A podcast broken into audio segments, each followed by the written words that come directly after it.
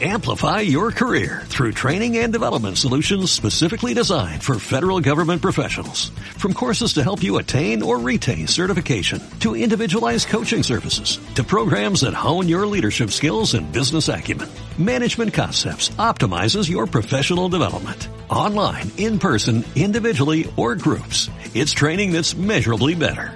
Learn more at managementconcepts.com. That's managementconcepts.com.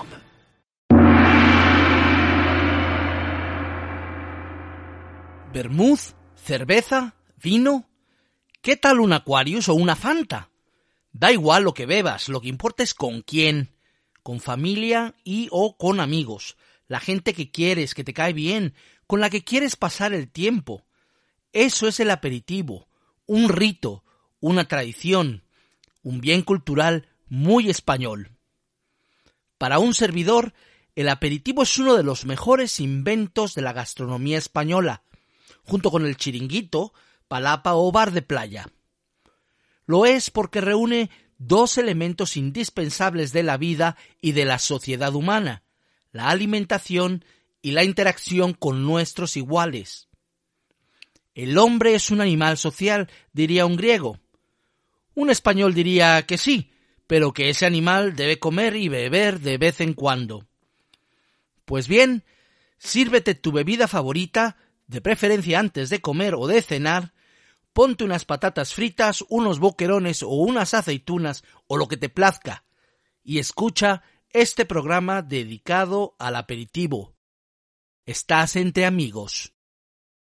Estás entrando en la zona que excita tus sentidos. La presentación, El aroma, las texturas el crujir de cada bocado. y, desde luego, el mejor sabor. Esto es Por amor a la gastronomía. con Jesús García Barcala.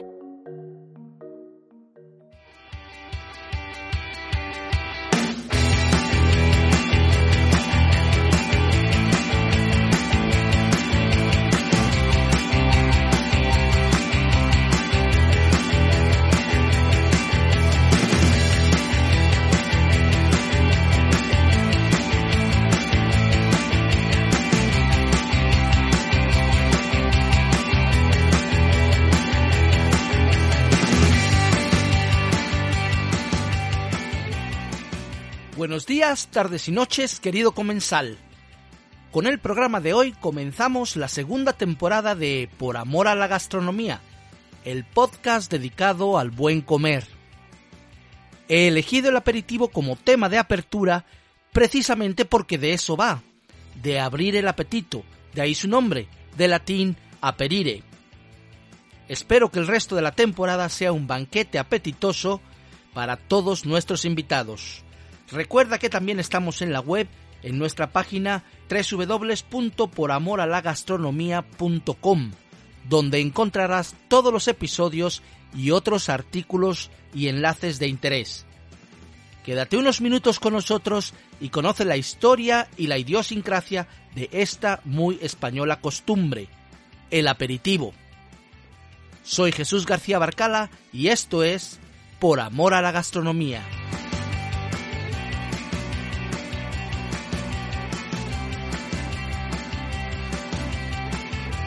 Tengo que aclarar una cosa. Me he referido al aperitivo como algo muy español y creo que no me falta mucha razón. En ningún lugar he visto tal devoción por esta práctica como en estas tierras.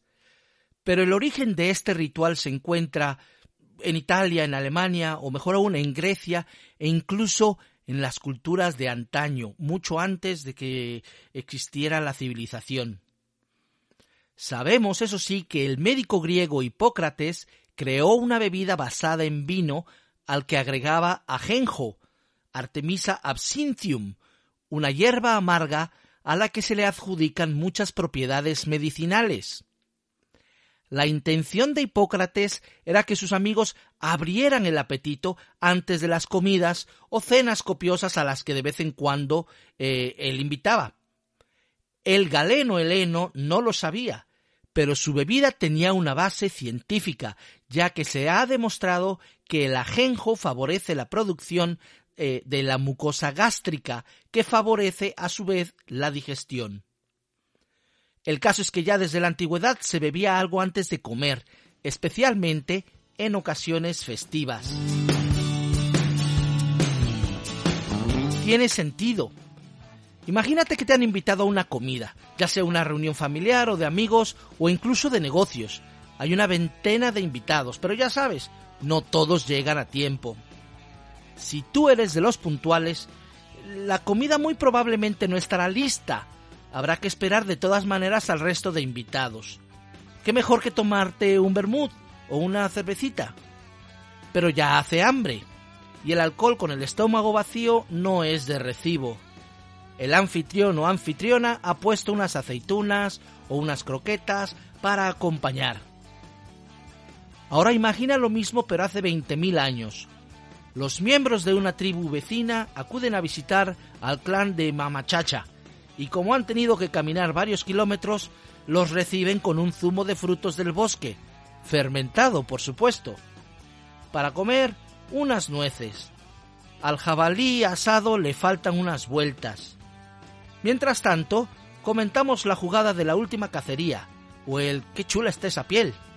Lo mismo que ahora, pero con pieles de bisonte en lugar de Zara o Massimo Dutti. El aperitivo es algo que surge de manera natural en muchas culturas antiguas, con o sin vermouth. Pero no cabe duda que los pueblos de antaño se reunían a beber algo mientras charlaban, probablemente frente al fuego, por otra parte, fueron los monjes los que mantuvieron la tradición hipocrática de hacer y beber vermouth. Pero el aperitivo, tal y como lo conocemos ahora, es algo más moderno. Y si a, si a un producto en especial se lo debemos es precisamente al vermouth. Sí, el vermouth de toda la vida, el que bebemos ahora, que por cierto fue nombrado en el siglo XVII en Alemania, donde la palabra ajenjo el botánico que da su sabor amargo al vermouth, se dice precisamente vermouth. De ahí pasó a Italia, donde un par de hermanos de Milano, Antonio y Benedetto Carpano, comenzaron a elaborar vermouth comercialmente. Poco después, familias como los Rossi, los Martini y los Gancia entraron en el negocio. El resto es historia. El vermouth moderno es similar al de Hipócrates. Vino blanco al que se añade caramelo para el color, ajenjo para el amargor, anís de estrella, canela, menta piperita, eh, piel seca de limón, azúcar y alcohol del 96. Por supuesto que se le pueden añadir otros ingredientes, dependiendo de la receta, pero esta es más o menos la receta básica. No me voy a extender mucho en este tema, pero en la versión escrita de este episodio os dejo el enlace a un video donde se explica muy bien cómo hacer vermouth casero.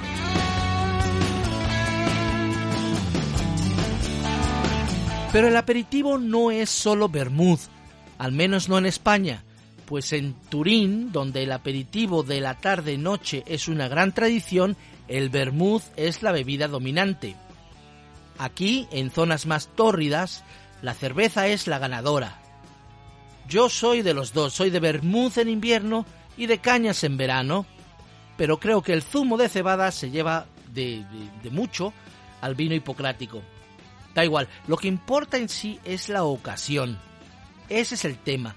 Cualquiera puede servirse un vinito una cerveza en casa y acompañarlo con unas almendras o unas patatas fritas. Pero sin la familia o un grupo de amigos no es lo mismo. No. El aperitivo, el vermú del sábado o domingo, es una celebración social, es el triunfo de la amistad sobre la lucha por la supervivencia. Es acercarnos a los que queremos, preguntarles cómo están y comprobarlo. El aperitivo es el sustituto de las noches tribales alrededor del fuego. El calor lo obtenemos del alcohol y del gusto de ver a tus primos o a tus compañeros de la generación. Nos tomamos el vermú para abrir el apetito, sí, pero también para relajarnos, para sonreír, para desconectar del trabajo, para pasar momentos agradables. Lo de menos es si bebes una trina o un izaguirre o una cerveza de la sagra. Lo que importa es la ocasión, el momento, el gusto por compartir. Y bueno, ya decía, hay diferentes gustos a la hora del aperitivo. Los hay del clásico vermouth con o sin sifón, los hay de cerveza con o sin limón y los hay de vino o de refresco, ¿por qué no? Conozco incluso gente que bebe agua, probablemente por indicación médica, pero que se lo pasa igual de bien. Y luego está la comida, el acompañamiento. Todos conocemos algún bar donde te dan tanto de, comer por una sola cañita que ya no hace falta más. Granada y sus bares son famosos por ellos, pero hay sitios de estos por toda España y seguro en algún país latinoamericano. En la barra, junto a nuestra bebida, nos pondrán un platito de patatas fritas, aceitunas, maíz frito, alguna tapita de jamón o de chorizo, de queso, salchichón, lo que sea. Los domingos es fácil encontrar paella, callos, torreznos o chipirones, eh, conejo al ajillo, riñoncitos al jerez, magro de cerdo con tomate, tortilla de patatas, croquetas, banderillas, mejillones, langostinos, boquerones en vinagres, anchoas, vígaros o canapés. Hay de todo. Hasta hace algunos años, algún bar que conozco te ponía hasta percebes. Ahora te pueden poner rollitos de primavera, giozas o algún pincho de esos ultrapijos. ¿Por qué no? Todo lo que no mata, diría mi padre, engorda y nos hace felices. Yo, repito, soy tanto de vermut como de cerveza según la temporada, pero no estoy solo en este mundo. Así que he salido por ahí preguntando a la gente qué piensa del aperitivo y cuál es su bebida favorita. Arthur, ¿qué piensas del aperitivo? Pues es la mayor, vamos, el momento más relajante del día y el momento más. Y su fin de semana ya ni te digo. ¿Eres de vermut o de cerveza? De botellín, cinco estrellas, majú, como toda la vida. ¿Y qué, qué, te, qué te gusta que te pongan de comida de aperitivo? Joder, pues unos callitos, unas sardinitas, segundos de valla. Como los de aquí del bar, ¿verdad? Como los de aquí de- del bar del barrio, cortezas y muy ricas, están muy buenas cortezas. Muchas gracias, Arthur. Nada, hombre.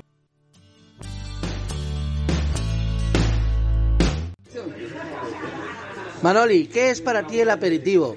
Es el mejor momento del día, o sea, de la media mañana, para tomar un aperitivo, porque es relax con los amigos y fenomenal. El mejor, lo mejor. De, de comida, ¿qué es tu aperitivo favorito? Ay, las cortezas y el jamón. ¿Y de bebida? La cerveza, la Mau, cinco estrellas, vamos, eso, manjar de los dioses. Muy bien, Manoli, gracias. De nada.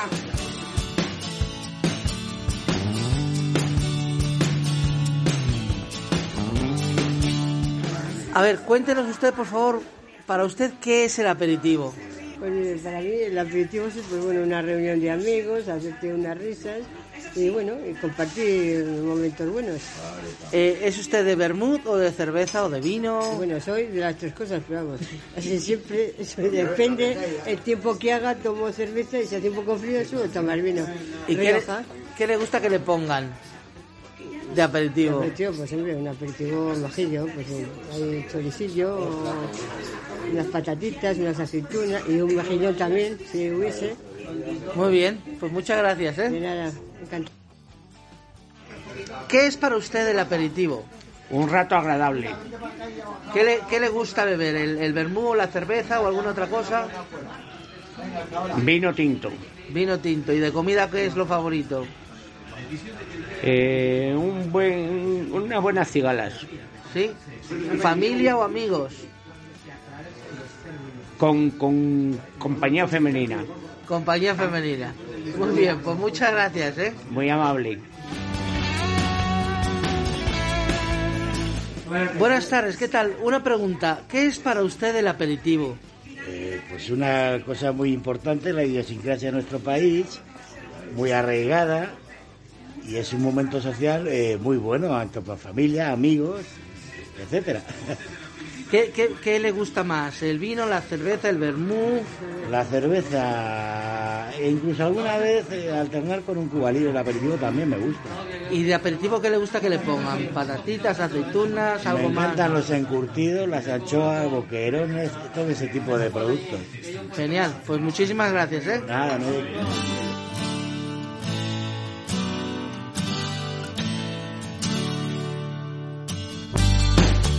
opiniones variadas.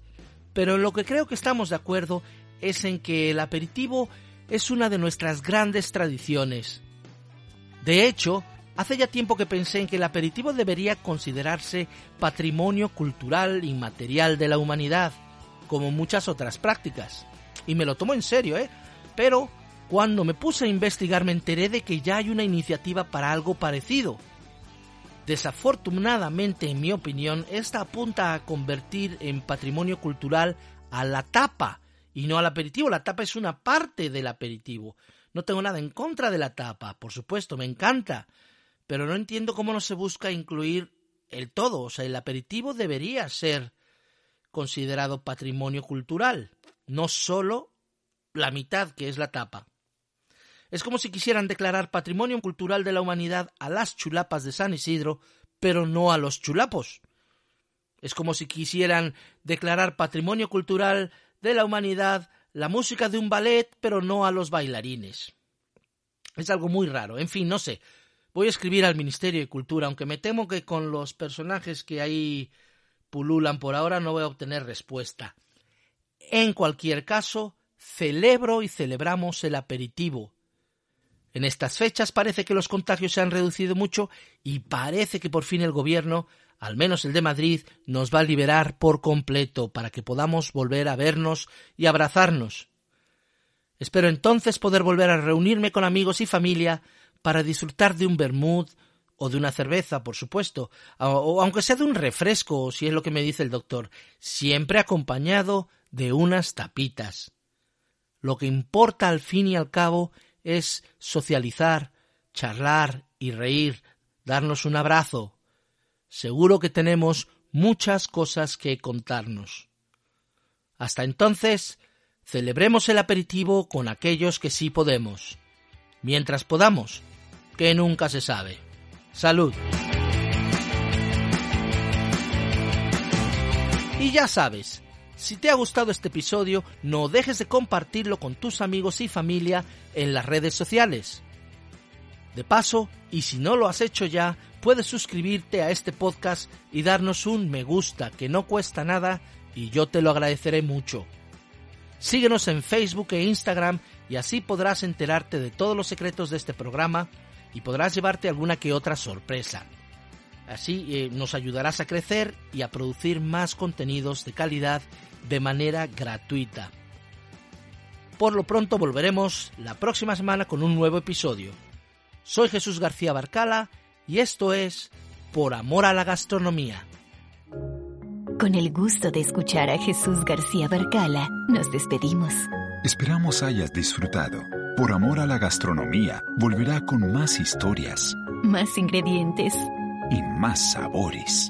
Recuerda suscribirte y compartir con tus amigos en las redes sociales. Hasta pronto. Amplify your career through training and development solutions specifically designed for federal government professionals. From courses to help you attain or retain certification, to individualized coaching services, to programs that hone your leadership skills and business acumen, Management Concepts optimizes your professional development. Online, in person, individually, or groups, it's training that's measurably better. Learn more at managementconcepts.com. That's managementconcepts.com.